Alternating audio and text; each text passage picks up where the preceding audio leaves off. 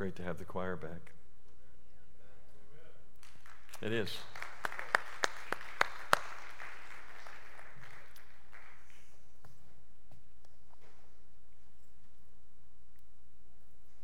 Let's pray. Heavenly Father, we thank you this morning for your goodness to us. We thank you for the Word of God that you put in the hands of men. You had every intention of revealing yourself through this written word. And we say thank you for it. Thank you for revealing yourself to us. And uh, thank you for the ability that you give us to worship you, to learn about who you are, to become disciples, and uh, just to work for you, Lord. Be with us this morning as we take a look at your word and what it says about this wonderful opportunity to be used by you to help others along the way as well as be helped as we are discipled. I just pray you'll be with us now in Christ's precious name. Amen.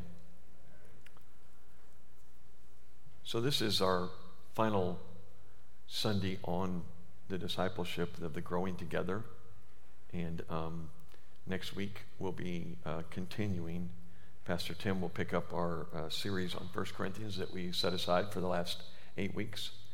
And um, so please be here for that. We'll be on 1 Corinthians 5. And uh, I know Tim has already been looking at that. And when I talk to him, he can't help but talk about what he's going to talk about. So you guys can come ready. He'll be fired up and ready to go. And uh, so be prepared for that. Um, I, I, titled this The Purpose and Essentials of Discipleship. And um, it's interesting. I, uh, I think that I was looking at something that I looked at during the week as I was studying for this. And um, one of the things I saw that I didn't even write in my notes, and that's dangerous because I want to say it. I want to talk about it. Um, God put it in my heart this morning to say it. And so I want to talk about the fact that when God created man, when he created Adam and then Eve, he said that he created man in his image. And um, I think there's some interesting dynamics that takes place when you think about that being in his image. We're all made in his likeness, in his image, but yet we all look so different. None of, none of the two of us are the same, but we're still made in the image of who he is. But I think at Adam and Eve, before sin came, were true image bearers of who God is because they had no sin in their life. And he walked in the garden with him and talked with them and did things, and they actually they were walking along with him. Isn't that an amazing thought? But along came sin, and that now man can't be a full image bearer of who he really is, God, who he really is, because sin has entered. But God had a plan. And in that plan, he said, I'm going to. None of that caught God off guard, by the way. The whole Adam and Eve scene, the garden, he knew all about it. In eternity past, he knew that would happen. Okay, and so that's nothing caught him off guard. But um, it's interesting this morning. I wanted to share a couple things about being an image bearer. And um, when you become saved, you now can truly be an image bearer. You can imitate Christ. Before justification, you were powerless to be an imitator of God. Let me say that again. Before you were justified, before you accepted Jesus Christ, and I don't like the term accepted, but I'm going to use it. Before you exercised the faith that the Father had given you to believe that Christ had died for you and was buried and resurrected, that he was truly God, truly man, died on a cross. He who knew no sin became sin on your behalf. When you got that, you became justified immediately. There's no percentages of justification. You either are or you're not. But when you did that, you became, you had the ability at that point to be an imitator of Christ. You have the ability to be in the likeness of who he really is. Before that, I don't care how good you thought you were, you couldn't have done that. And even that, even in that sanctification process of becoming more like Him, you can't do that on your own either. 1 Thessalonians 5, he says it. He says very clearly, he says, May the Lord of peace, now the Lord of peace will sanctify you completely or through and through. That's an interesting dynamic because I think sometimes I'm getting a ringing in here. Are you guys hearing that? Do I need to do something? No. Okay. Um, so, be, because of that, that sanctification process, that is a process. That goes, it takes time. You didn't get saved and now you're you were justified positionally you're seen as holy. You have the righteousness of christ in you. And i know we've talked about this before but i think it's important to talk about it again. So that's what happens. You are automatically seen as righteous but yet you're still in flesh and you're down here and so there's a sanctification that needs to take place, a sanctifying ministry. And it's interesting that you couldn't become justified in and of yourself. It took faith, and that faith came from God. That was a gift from God, that you would be able to actually trust in Christ and Him alone. No works of yourself, none of that. All in Him. And in that moment, you became justified. So that's your position. But right now, you need to be sanctified. Uh, your position changed, your status changed, but you still got a lot of baggage. And I got a lot of baggage. Okay? And so, and, and the poor choir people, they've heard all of this multiple times the last three weeks because this is all I've been speaking about. But I thought it was important to hear because discipleship takes you from wherever you're at in the process and continues to move you forward. And so, that's one of the purposes of it is that you become like Christ. Not that you become essentially, not that you become like the pastor or that you become because hopefully the, if you're looking at your pastor and following after him which you will do hopefully he's following jesus so now his example because i would say this about pastor phil when he was here you know our founding senior pastor for you you that don't know him he was here 48 years and um, he never really said a lot to me about me following him. But he always pointed me to the one he was following, which was Christ. And um, so I think that's huge. It's a huge thing. And so I just want to say that before I even get started. We are to be image bearers of Jesus Christ. When you got saved, the whole idea was for you to become like him so that a world around you would be able to look at you and see Larry Howard. No, they, they would see Christ in you. You ever met a Christian that you just went, you, you just met him, you're like, this guy's saved. I, I can see it, I can feel it, I know it. I've done it a bunch of times. A bunch of times I've met people for the first time and went, there's something different about them. And I don't mean they're odd. There's something different about them. They have something that is attractive. There's a light in them. And uh, so, anyway, that's one of the goals of discipleship is that you become more like Christ. Let me read this to you. It's Romans 8, and I'll probably jump around quite a bit with scriptures, and I'm not going to ask you to run to them. But if you want to try and keep up, there is a Bible in the pew in front of you, um, unless you're in the front row, then you got to reach behind you. If you don't have a Bible with you, that is. If you have your own Bible, great. Um, Romans 8, 29. For those whom he foreknew, so that means he knew everything about you. He foreknew you. Before you ever did anything, he knew what you were going to do. Before you ever took your first step, he knew that was going to take place. He foreknew you. He knew every time you would sin against him. He also predestined to become predestined. So here, destiny was already determined. He predestined you. For what? to become conformed to the image of the pastor. Uh-uh. No. To become conformed to the image of his son. That's the whole goal of discipleship, is that you become, become conformed to the image of Christ, of God's Son. It's so simple, yet so hard at the same time. Because you know what? We're stuck in this old flesh, and this old flesh cries out. And it wants to do some things that are opposite to what God the Father wants you to do. I like the latter part of this too, says, so that he would be the firstborn among many brethren. Um, I, I like that. Because you know who the brethren are? Look around. Look around. You're the brethren. But he was the firstborn of the brethren. And now I'm supposed to be like him. And I, I like being called his brother.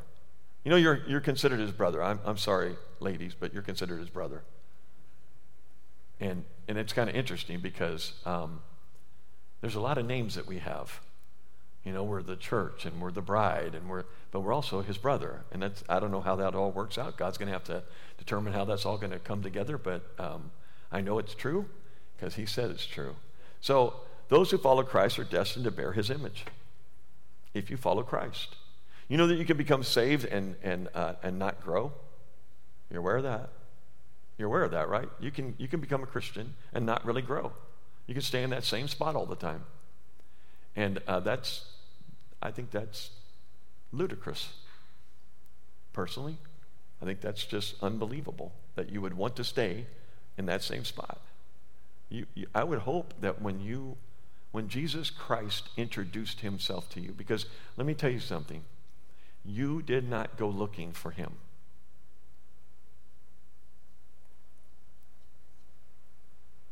No one said amen. Let me say it again. You did not go looking for him. He came looking for you. It says that he chose you. They, the, the, the God of the universe, God the Father, Son, and the Spirit, they decided who whose name would be written in a book. It was a council that met and did that. And so, in that,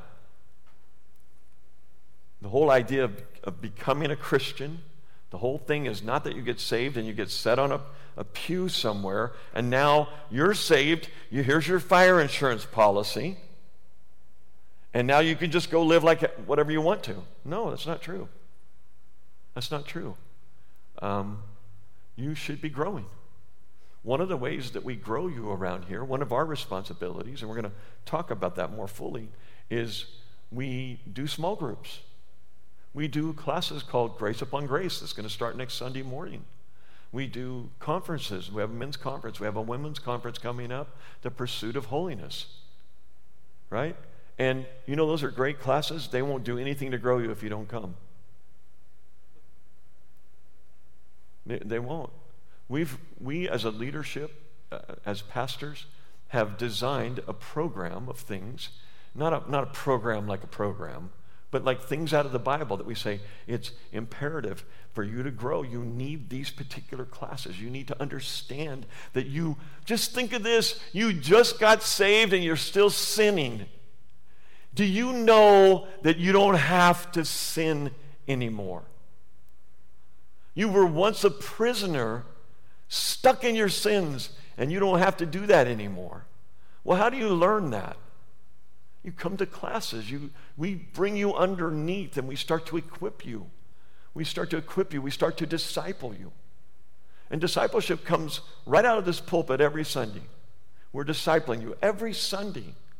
We come, we, we sweat over the Word of God.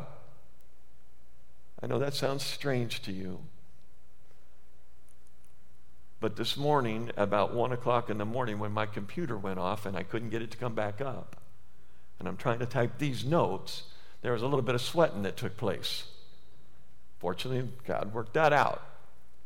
But you think I'm working hard at laboring over you guys, not just preaching, not just this aspect, but pastoring you. Let's talk about it.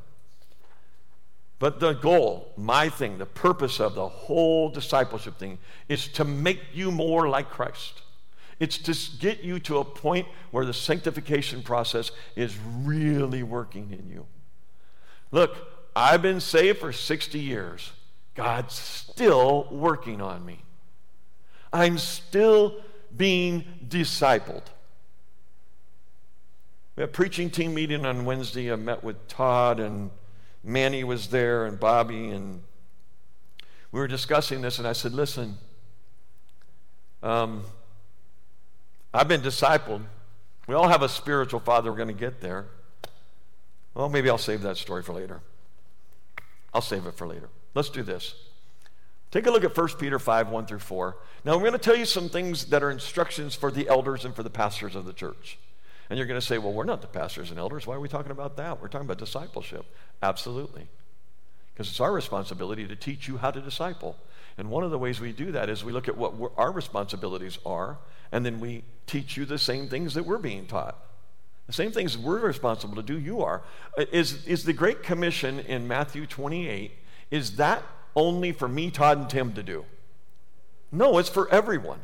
It's for everyone in the room to do. But one of our responsibilities as pastors is to instruct you and be an example how to do those things. So we'll look at that. Therefore, this is 1 Peter 5, verses 1 through 4. Therefore, I exhort the elders. This is Peter talking. Says, Therefore, I exhort the elders among you as your fellow elder and witness of the sufferings of Christ, and a partaker also of the glory that is to be revealed. Shepherd the flock of God among you. This means that Todd and Tim and I don't get to pick you. God put you here for us to shepherd. And that word shepherd means to feed you. It's one of the aspects of being a shepherd is to feed you, to show you in the word of God what you're supposed to be doing in your life. And I want to tell you right now, I think all three men that we just that I just mentioned, including myself, when we come to instruct you in what the word of God says, it has been working on us all week long. I, by the time I get up here, I am so beat up sometimes with what God has been telling me. Beat up in a good way. But anyway, shepherd the flock of God among you, exercising oversight, not under compulsion, but voluntarily, according to the will of God, and not for sordid gain, but with eagerness nor yet as lording it over those allotted to your charge, but proving to be examples to the flock. And when the chief shepherd appears, you will receive the unfading crown of glory. Interesting statement. Um, I would like to think that I would do it because it's what God's put in my heart to do, to be a pastor, to shepherd. I'd like to think I would do it without the unfading crown of glory. But boy, it's sure nice that I think we're going to get that, especially if we do what we're supposed to do, right? Um, I just can't imagine an unfading crown, one that never fades. That's incredible. So, what do we see in that? We're to feed you, we're to be shepherds. The elders are, and, and pastors are supposed to shepherd you. We're supposed to exercise oversight in a voluntary way, not because we have to, but because we want to. We love you. If you find one of us not to be loving, boy, would you pray for us? How many of you pray for the pastors here and the elders? Yeah. Well, then there's hope because you're praying for us. We do what we do with eagerness we do what we do, not lording it over the people. Um, we are to be examples for you to see how to disciple, how to be discipled, and how to disciple. And then there's a reward for that behavior. Those are just some of the essentials of discipleship from the aspect of the leadership of the church. The cost of discipleship is great. Um, Paul gives several examples of what it costs to be a disciple. Um, he says in Galatians 4:19, and I love it because he says, "My children, with whom I am again in labor until Christ is formed in you. Ladies, how many of you have had a baby? Okay. So is that labor easy? Yeah, I heard some laughter, which means it's not, right? It's, it's, there are birth pains that happen. And um, there's a, a, series of contractions, there's a series of things that take place there. And when you're in those contractions, those pains are extreme. You can't even walk when they hit. And so, um, and Paul uses that in that passage of Galatians 4 to say, My children, my children, with whom I am again in labor until Christ is formed in you. But, oh, ladies, ladies, when that labor is over and you get that baby, you get that child in your arms. I've heard it said, I don't want to insult any of the ladies, but I've heard it said that the pain is forgotten almost exclusively. Otherwise, why in the world would women have more than one child? Right? And some of you women are extra crazy because you've had like a half a dozen of them. No, I'm, i appreciate that you did it. You loved children and you wanted them, and God blessed you with them. And now it's the church's role to help you raise them and pray over them and be there to help every family in here. That's part of our discipleship role. You know, there's people in the youth ministries that are discipling your grandkids or your children. They are. And so thank God for that. 2 Corinthians 11 29, he says, Who is weak without my being weak? Who is led into sin without my intense concern? There's a passage here a little bit later. I don't know if I have time to read it, but it talks about sleepless nights. Oh, I have had some sleepless nights with concern about members of this body. Yeah, yeah. It's the stuff you don't see. You just see us up here in the pulpit and you see us with the greeting you, and we love doing that. I think we love you very much. But it, you cannot forget about some of the things. When you're weak, I feel like I'm, I'm, I haven't done my job. We haven't done our job if you, if you continue in the same pattern. Now, some of that's your fault. But when we're doing everything we can and there's no progress, it's sometimes very frustrating. But we make ourselves available to meet with you individually, privately, whatever we have to do to help. So there's another part of the discipleship role. When you become a disciple, because I'm talking about what the elders and the pastors of our church do, because that's biblically what we're looking at. But at the same time, it's not exclusively ours. You're all supposed to be ministering. Who are the ministers of Valley Bible Church? Who? All of you. If you've been through a membership class, you've heard us say that. We're not the ministers, we're one of, but you guys are the ministers. You're the ones pulling off ministry. I can't be in the nursery and preach at the same time. Someone's over there ministering to the moms and dads in this room by taking care of your baby. And they're ministering not only to you as a parent, but they're ministering to that child also because they're taking care of them. Well, let's look at Colossians. We'll do a, maybe a couple more and then I'll move. We, uh, Colossians 1 28, 29. We proclaim him, admonishing every man and teaching every man with all wisdom, so that we may present every man complete in Christ. For this purpose also I labor again, striving according to his power, which mightily works within me. If I did not have, if Tim did not have, if Todd did not have, and if our elders did not have the Spirit, we, you would be in much trouble if you were waiting for us to do something for you. It's the Holy Spirit that drives us to do the things for this flock that we must do. We must do them. Another thing is, one of the things I'll guarantee you that we'll do here at Valley until I'm dead and gone, and I think Todd will probably be here the rest of his life, so you got another 40 years with him. So I hope you like him. Um, but what we do is we, we will do what Paul said he did in Acts 20 20. How I did not shrink from declaring to you the whole counsel of the Word of God. If you notice what we're trying to do with 1 Corinthians, we're going through it verse by verse, section by section. We aren't skipping over something that we don't want to preach on. That would be wrong. No, no, we're going to take you right through that book. Whatever the subject matter is, we're going to preach it. And it may not be popular, and you may not like it, and we might not even like it, but I'm over that. I love every bit of it because it's what God wants to say to you.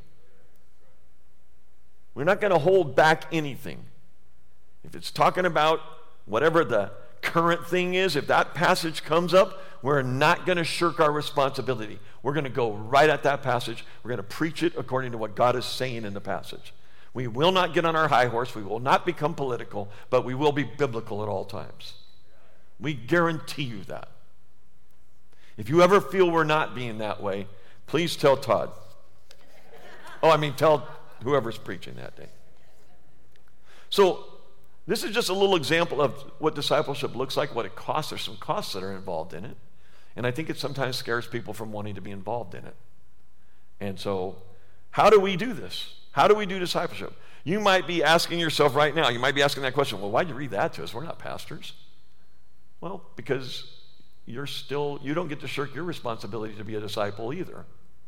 Everybody has to be a disciple. According to that Matthew 28, it wasn't just for pastors, it's for everyone. Disciple, baptizing. Discipleship, if you're going to disciple someone, it indicates that someone got saved, typically. So there had to be an evangelism aspect, and there's always an evangelism aspect to discipleship. You've probably evangelized somebody before that, and now they want, they want you to disciple them. Typically. All right, so let's think about this. Well, that's, I want to make sure that you understand that, though. We're talking about the elder's responsibility, but guess what? It's passed to you. It's our responsibility to equip you with the knowledge of how to do it. We're supposed to do it, but so are you. And so it's very much that way throughout Scripture. So here we go. Hold on to your hat. We got 18 minutes to do about 30 minutes worth of stuff. Now, I know because that's what happened in the first service. Um, being a, a, disciple of men, being a shepherd of others, is not something that only belongs to the pastors. I just said that. If that were true, then the Great Commission would not be for everyone. But it is for everyone. But our role as pastors, this is the role of the pastor. Because in discipleship, the pastor is to set the example for the flock to follow. So if we're discipling, we're setting a pattern that you can see and you can copy that. You can follow, but you also can copy what's being followed. And the hope is, the hope that you should be having in your mind right now, is you should be saying, Well, I certainly hope they're following Christ then. Right? Because if we're following Christ and we're giving you that example to follow, we're giving you the example how to do these things, hopefully we're doing it correctly, right? So this is where you never get out of the responsibility of checking on us. And Tim and Todd are shivering at the fact I said check on us. All right? So, um, yeah, let's do that. Hebrews 13, 17. Um, was, oh, let's look at it. We have to look at it because it's one of my favorite verses, which I say that about a lot of verses. Um, I probably will continue to do that from now on because almost every verse in here is so good. How can it not be one of your favorites? But this was a passage that uh, long before I was a pastor, long before I was in leadership at this church, it, was, it really truly was one of my favorite passages. And I'll, I'll tell you why. So listen, it says, Obey your leaders and submit. Well, as a leader, that's great. I love it. Oh boy, they got to obey and submit. That's good stuff. And you're like, I don't want to obey and submit. Well, take it up with the Lord then. But the second half is the part for us. And it's also an encouragement to you because it, it will indicate to you that we're probably not going to ask you to submit and obey something that we shouldn't. We're going to line that up with Scripture. If we ever ask you to submit and obey something that you can, we can't defend with Scripture, just walk away from us. Go, yeah, they're nuts. We're not doing that. okay? Because you have every right to do that. But look what he says Obey your leaders and submit to them, for they keep watch over your souls. Hmm. It's our responsibility before the Lord, and He's empowering us to do that, thank God, to keep watch over your souls. You say, Pastor Larry, how come you ask me how I'm doing? Or when I miss a week, you say, I missed you last week. Or because I'm keeping a watch. We're on that wall. My brother Willie Cooper's not here, and I haven't heard one watchman. But that's what he's talking about. When you hear him say watchman, he's saying someone's got to be on that wall watching.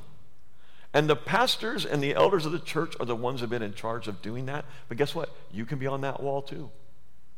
It's not just us.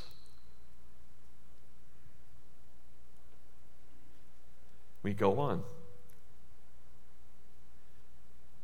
They'll, they keep watch over your souls. And this is the part that's can be terrifying. And Todd's shaking his head, yes. As those who will give an account. They'll give an account. And that doesn't mean I'll give an account to you. Mm-mm. I have to give an account to God on how I treated you. Did we give a pattern of discipleship that you could follow?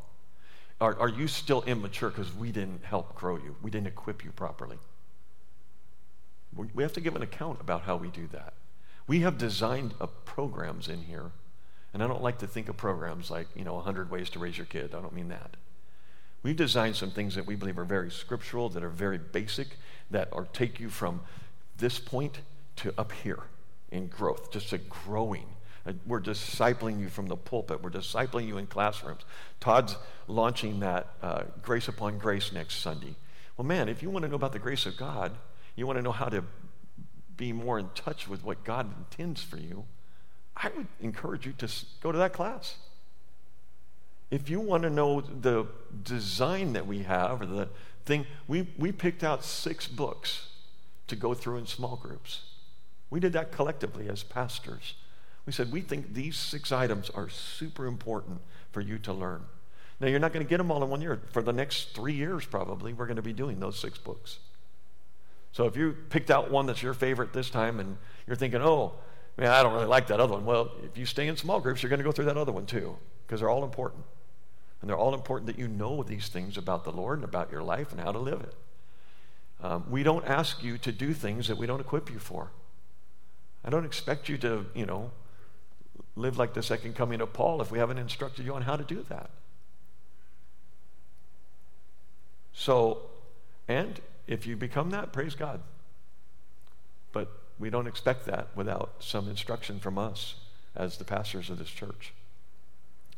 So, our duties are to feed, uh, to exercise oversight, uh, to be eager about it, don't lord it over you, uh, be an example, and then uh, the Lord will reward us for that. Now then, I got 11 minutes. Let's do this. I'll try not to bunny trail anything. Uh, somebody got mad at me in the first service because I actually threw some notes out and was able unable to cover them. And they're like, I wanted to hear the whole thing. I'm like, I was already 10 minutes past. What are you talking about? So there are some crazy people out there that want to hear the whole thing. Uh, thankfully, thankfully. I'm just teasing about the crazy comment. And so now I'm at the point where I'm saying that, well, now that that's the introduction that we just went through. Um, so now we'll get to the actual essentials that I want to talk about, and I can do that pretty quick. We're back in 1 Corinthians 4 14 through 21. And uh, dynamically, we it just kind of came out that way. We finished chapter 4, and then we've gone through these eight weeks. And Tim, Tim is going to be doing chapter, he'll be starting off in chapter 5 next Sunday. So we're back in 4, wasn't intended, but it was part of the discipleship thing. And so here we go. Um, and this is a passage that Pastor Todd spoke on about eight weeks ago, I think, or seven weeks ago, something like that. Did a marvelous job with it.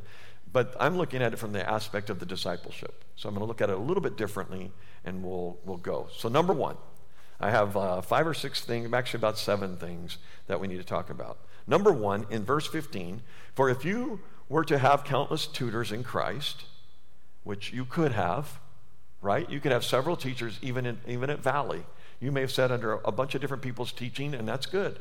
They, there's lots of tutors out there. So, what's he say though? If you were to do that, yet you would not have many fathers. That's interesting. For in Christ Jesus, Paul is saying, I became your father. How? Through the gospel, through the word of God about Christ. That's how I became your father. Now, that doesn't even mean, now in the Corinthian situation, he probably truly was the one that led them to the Lord. Preached the gospel, they grabbed it, and they took off with it. That doesn't always have to be the case. You can be a father to someone in discipleship that you didn't lead to the Lord. Maybe they were at another church and they had to move here and they hadn't grown hardly because they just got saved or whatever. They come here and you take them into a small group Bible study or a, you get a hold of them and they, they just kind of come under you and pretty soon you become like a father to them. Okay? And the word I use for this is he begets. He begets. B E G E T S. All right? So you beget. So you become a father to that individual spiritually. A spiritual father. You're not the physical father, you're their spiritual father. All right? And that's what Paul did. He, he, become, he became, to most of the churches that he was going around to, that's why he identifies them as his children a lot of times. He's saying, I'm, your, I'm the spiritual father that you have, little children.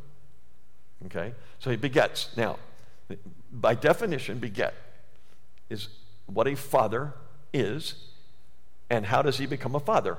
Well, you, in order to be a father, you have to have children. Correct? So you have children, or you've at least adopted children. Okay? That does that for you. Many tutors, one father. You notice in uh, the books to Timothy and Titus and in other places, you'll hear Paul call them his sons. They were going around with him. He was their spiritual father. They became his sons in the spiritual area. And then remember that this was, he became their father through the gospel. So he didn't do the convicting work of the Holy Spirit, but that's what happened to them. And then the regeneration work comes from the Holy Spirit. But he was there when they were birthed. Or he's taken them and they've grown underneath his ministry. Okay? So that's number one. He begets. Number two, he loves. And that was verse 15. Verse 14 says he loves. Um, I do not write these things to shame you, but to, but to admonish you as my beloved children. Once again, establishing father, children, beloved. He loves them. Now, I got to be careful because I could get, we could stay here for half an hour on the love part. Um, I learned something in counseling and uh, those of you who have gone through some of the counseling training that I went through will learn that. That in, in counseling, what you learn real quick is that um, no one will share anything with you in their life if they don't think you love them. So, like the number one thing you have to establish as a counselor is that you care and you love them. Biblical counseling, I should say. I care about you and I love you. As soon as you know that, now you'll open up and tell me what's going on. You'll let me know. And then in that knowing that I will, once I get to know who you are and we get that, that connection, then you'll listen to some of the things I tell you to do about that. And then the final one is you have to go do them. So at the beginning, the counselor loves you, or the pastor loves on you, or the discipler loves on you. By the time it's over, it's you have to go do those things. Okay. So um, there you go. He loves them. First Thessalonians 1, excuse me, 1 Thessalonians 2, 7 through 12 is this wonderful picture of what this looks like. I just want to read it to you and touch it just quickly. But we prove to be, this is Paul again, but we prove to be gentle among you. In our ministry to you, we were gentle among you. And how gentle? As a nursing mother tenderly cares for her own children. I don't think there's a more gentle or tender statement in, in Scripture, hardly. Just as a mother nurses her baby. Oh my goodness, what a picture. Having so fond an affection for you. A pastor that doesn't have affection, they won't last. A pastor that doesn't love you, they won't last. Because you're going to wear them out. And they're going to be like, I am out of here. I could do this pastoring thing, except there's people involved. We were well pleased to impart to you not only the gospel of God, but also our own lives. Sounds like a picture of love to me. Someone that'll say, I'll get out of my bed at three in the morning and meet with you because your son just committed suicide. Or whatever the circumstance is. Because you had become very dear to us. People, some of you I don't know real well. And I'm sure Todd and Tim would say the same thing. But you're dear to us. And the elders would say the same thing. Chuck, would you say that? Absolutely. You're dear to us. We love you. For you recall, brethren, our labor and hardship, how working night and day so as not to be a burden to any of you, we proclaim to you the gospel of God. There's no greater love that you can share with anyone than to share the gospel of Christ with them. You are witnesses, and so is God, how devoutly and uprightly and blamelessly we behave toward you believers. Just as you know how we were exhorting and encouraging and imploring each one of you, as a father would his own children. He begets, He loves. So that you would walk in a manner worthy of Paul. No. That you would walk in a manner worthy of the God who called you into his own kingdom and glory. So, what did you see? A nursing mother, fond affection, well pleasing. They were dear to him. They worked hard night and day, and they weren't a burden to him. You're not a burden to us.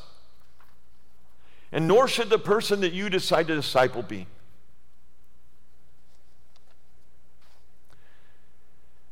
Number three, he admonishes them. Verse 14 again. And to admonish means just to counsel or warn, to warn someone. I do not write these things to shame you, but to admonish you. As my beloved children, Galatians 2, Paul opposes Peter for his duplicity. Peter is not eating meat, and then he is eating meat, and then he's not eating meat, just depending on who he's with. And Paul goes to him and says, You're wrong, Peter. You're wrong. Stop doing this. Quit acting like a Jew one day and a, and a Gentile the next, depending on who's in the room. Stop. That's an admonishment. And I don't think he did it because he hated Peter. He loved Peter. But he's like, hey, you can't do that. If we see you in sin, it's our job to come to you and say, hey, you got to stop this. Stop the sin. Warning you. 2 Thessalonians 3:10 For even when we were with you we used to give you this order and I just picked this passage and then I thought about it this morning as I was reading it to the first service. I'm like, this is a hard passage. It's tough, especially in a world that we're in right now where we see homeless people everywhere. But look what he says about this. If anyone is not willing to work, they're not willing to work, then he is not to eat. For we hear that some among you are leading an undisciplined life. If you're not willing to work, you're doing no work at all, but acting like busybodies. Interesting. The lack of work would say you shouldn't be fed, but because you're not working, you have time to be a busybody. How many of you work in 60 hours a week? It's pretty hard to be a busybody when all you do is work all the time. But if you have no, nothing to do but have idle hands on your time, uh, idle, idle time on your hands, said that backwards, didn't I? Okay, so if you have nothing, you know what we found out in COVID? People had a lot of idle time. You know what happens when you have idle time? Idle hands are the devil's worship, it says. Scripture says that. We had people with a lot of idle time, and they would go on Facebook and they'd go on these different sites and they'd say things that were the most ungodly things to say. They became busybodies on social media claiming the whole time to be a Christian to the world that's seeing them backbite and busybodying everybody. And you're like, what? We have gone completely mad. Well, people weren't working. Interesting. Just a thought. So you admonish. You admonish as a, and that's to warn.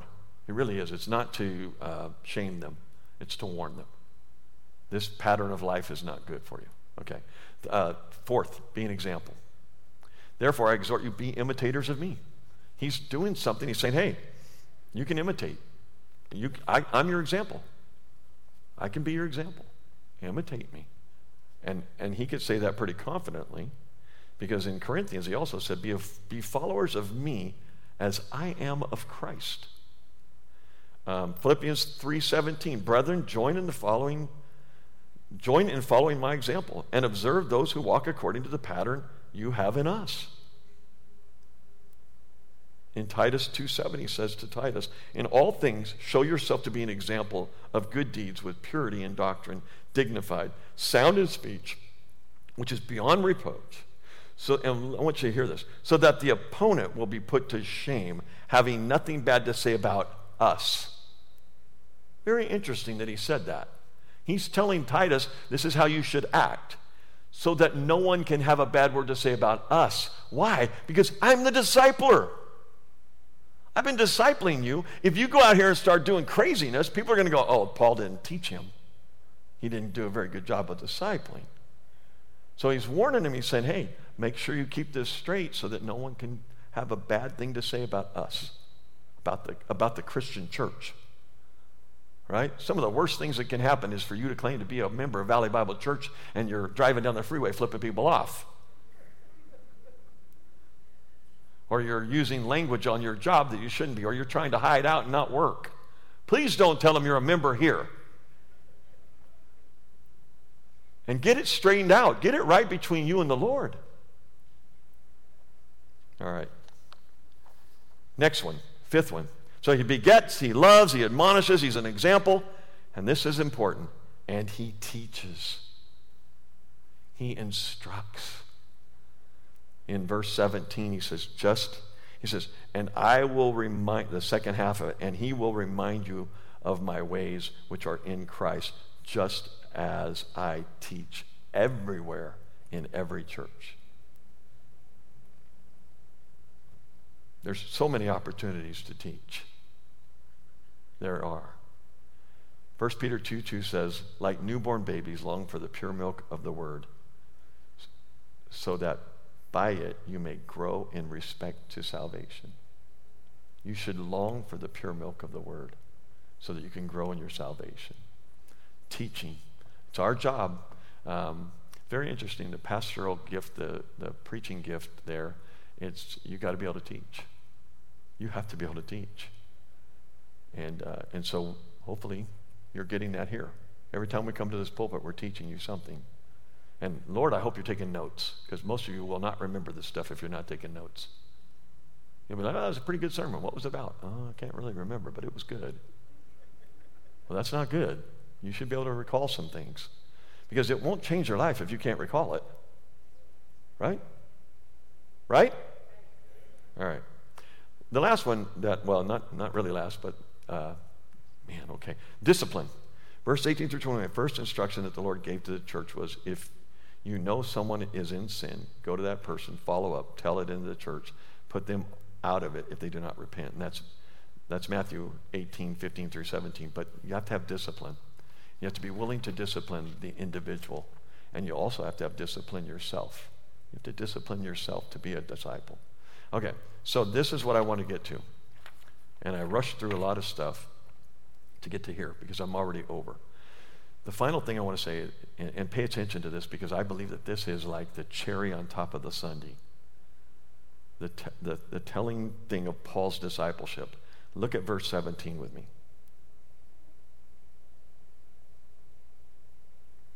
For this reason, I have sent to you Timothy, who is my beloved and faithful child in the Lord, and he will remind you of my ways, which are in Christ, just as I teach everywhere in every church. You see what happens here? He's telling them all about the responsibilities of discipleship here. And what does he do? He doesn't go to him. He says, I'm going to send Timothy to you. What does that tell you? Here's what it tells me successful discipleship. So, Paul, after describing all the essentials of what a disciple looks like, sends Timothy, his beloved and faithful child. See, Paul was discipling, he was duplicating himself. He was confident that Timothy was capable of handling the Corinth issues. So, look, Larry Howard, pastor, how many of you do you think I can actually go see in a week? I mean, really, truly see you, talk with you for a few minutes. Probably not very many. Not and do the other things I have scheduled. But guess what you guys can do? You can meet with your neighbor. I can't meet with your neighbors. You can. You get in a small group, you invite them to your small group. I'm not going to be able to touch. Todd and Rhonda live in Vallejo. I'm never going to go to Vallejo and be around their neighbors, probably. That's their job to do that. They have to be the disciples of the people around them, and then they encourage the ones that are discipling to bring people to that Bible study that either need to be discipled or they need to know who Christ is. But so we have to hand things off. We can't do all of it, and you can't either. I was in that room in that preaching team meeting, and I'm there and I'm thinking of Pastor Phil. I'm bringing him up again. I was thinking about how he had been my spiritual father for all these years at Valley. I've been here 52 years. So for 48 years, this man had been my spirit, and he still is. I can't get on the phone with him where he's not discipling me. He, it, there's no small talk with Pastor. He doesn't care about sports teams. He doesn't. If you, you know him, those of you who don't know him, I'm sorry. You're stuck with us. But I got on the phone with him and I'm t- I, I, I called him to just tell him thank you. Thank you. And as we're in that room, I brought that up in the, in the, and then all of a sudden I went, wait a minute. This is what Phil Howard did for me. He did these aspects. The amazing thing was, I didn't even realize he was doing it. I knew he loved me, I knew he cared, I knew, but I didn't realize these, this was the pattern. And guess what he's done? He's handed things off to us. He's made disciples that can do the things that he was doing. So he's handed things over to these other men to lead. And, and of course, God had, to, God had to make it clear that we were the right guys, but that's what he did. But I thought about it. I'm in the room. I got Manny D'Souza, who's our youth director. And then I got Bobby was in the room. And I'm like, hey, he discipled me. I discipled Manny. When Manny was like 22 years old, I was discipling him. And then I'm telling poor Bobby, I said, and Bobby, I've been discipling you for a long time too. I still am. Todd, I hope I'm discipling him. I hope that they're discipling me sometimes. We all need to be discipled and we need to be discipling. And when you do that, you duplicate things. I called it this in the early service it's a snowball that starts at the top of the hill and you roll it. And if you've ever done that, it gets bigger and bigger and bigger and bigger. And that's discipleship. If we do it effectively, it starts as a little snowball and then it snowballs, as we would say, and it just gets bigger and bigger and bigger and bigger. But if you get to the heart of that snowball, guess what you find? Jesus Christ. Every time. He's the center of it. That's who we're supposed to be. Really, that's who we're supposed to be like, is Him. And you have that ability because you have the Holy Spirit in your life. All right? Sounds easy, huh? All right, so how do you, how do, you do this? How are you going to um, like you're, you're here this morning, you're going, okay, that's, that makes sense. That stuff makes sense. I like that. It's, it's good. So now what do you do? Well, like we said before, successful discipleship is when you can have one of the individuals that you have been discipling replace you. And let me tell you something there's nothing more exciting, there's nothing more joyful as a pastor than to see somebody just growing right out from underneath you. Like they were so um, when they're younger in the Lord, they so desperately need you them, with them like a lot. They're babies. What's a baby? A baby, you don't just throw them in a crib and walk away and hope they grow. right? You got to pick them up. You got to you got to help get them fed. You got to help them get a bath now and then. Help them get cleaned up.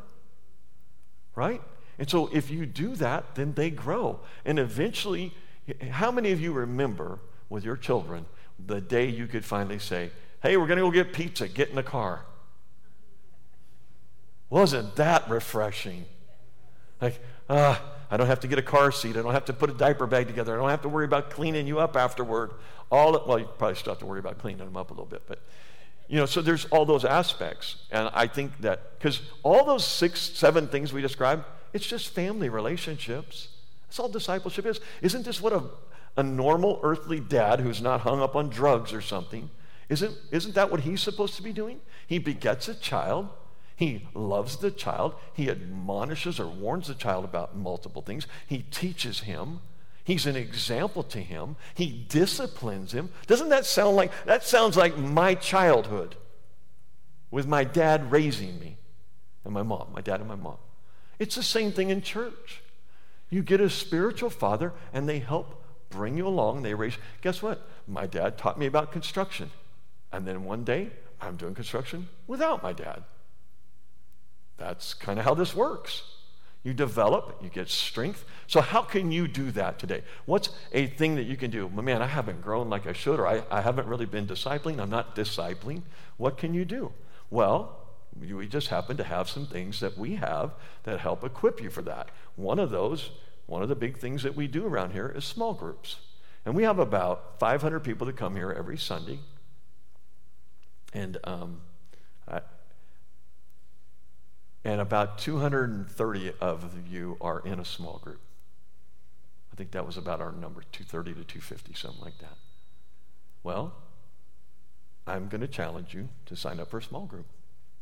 You want to be developed? You want to be discipled? You want to learn how to disciple? Get in a small group. There's several people that run our that are that are in charge of one of our small groups. You know how they got in charge of them? They started in a small group. They started in a small group themselves, and that group grew and grew and grew. And pretty soon they learned from the teacher that was teaching it. They just watched him. They're being discipled by them. And pretty soon they're like, hey, this group's getting too big. We need to split it off. I know Tim has done this a couple times in his group, split it off and handed half the class to another individual that he had discipled. Now he's saying, I'm duplicating myself. You go. And then that group got bigger and they had to split that one off. That's the goal of it. The goal is that snowball effect. So, small groups, that's one spot you can get. You can do the Sunday school class on uh, this coming Sunday starts up Grace Upon Grace. You can go to that class and learn things and be discipled. You can, uh, you can go to the women's conference, Pursuing God's Holiness. And my only question is, why wouldn't you? Are you happy with just being where you're at right now in your spiritual life? You're not growing, you're not moving forward. You're, you're, you're okay with that? I'll tell you, I'm not okay with it in myself. I've got to keep growing. You know, if you're not growing, if you're, you're not growing, you're dying. Kind of interesting. if you're not changing, you're not growing, you're, not, you're just dying. And this church, Valley Bible Church, what would we do if we had a thousand that were coming? I'll tell you what we, what we would need right now. We'd need more small groups, which means I would need some people, we would need some people that had been developed through discipleship so they could take a class and they could go with that. This is not rocket science. But yet, if we don't do it, it doesn't work. Huh, kind of interesting, huh? If you don't do it, it doesn't work. That's not really brain science there at all. That's just something that's very true. So I'm going to let you go because it's way past. But I encourage you, I would love to go out there whenever I leave about 1.30 from here. That's about what time I usually get out of here. When I do that, I would love to be able to go back there and see those small group sign up sheets full. Because every one of you needs to be in a small group. You just do. If you, if you don't do that, I just feel like you're saying, I don't really, I don't really want to be involved as much. I don't want to accuse you of that completely. I know your schedules are really busy. But if you want to, we'll get together and I'll compare my calendar to yours if you'd like to because I'm I get pretty busy too. So we love you. I'm going to say goodbye to you, and we'll call it good. I'm going to pray for us first. Heavenly Father, Thank you so much for the Word of God. Thank you for discipleship. What a great plan you had, even in this. You, uh, all your plans are really good. I haven't found one yet that I'm concerned about. But this discipleship thing works so well. And um, I want to say thank you for men in this room that have been part of my discipleship over the years. Some more involved in that, some less, but all willing to have input in my life. Um, Pastor Phil, he's not here, but we'll thank him too. And thank you, Lord, for putting those men in my life. And so I pray that uh, you'll allow the folks here that want to be disciples the ability to do so, that we'll give them the proper training and equip them for that, and that we'll see that Valley Bible Church will be a place where people will be able to say, if you come to that church, they're going to take care of you, they're going to feed you, they're going to love you, they're going to be an example to you, they're going to teach you, they're going to do the things that discipleship requires. And for that, we could only say thank you to you because you're the one that gives all those abilities. So bless us now as we leave here. In Jesus' name, amen.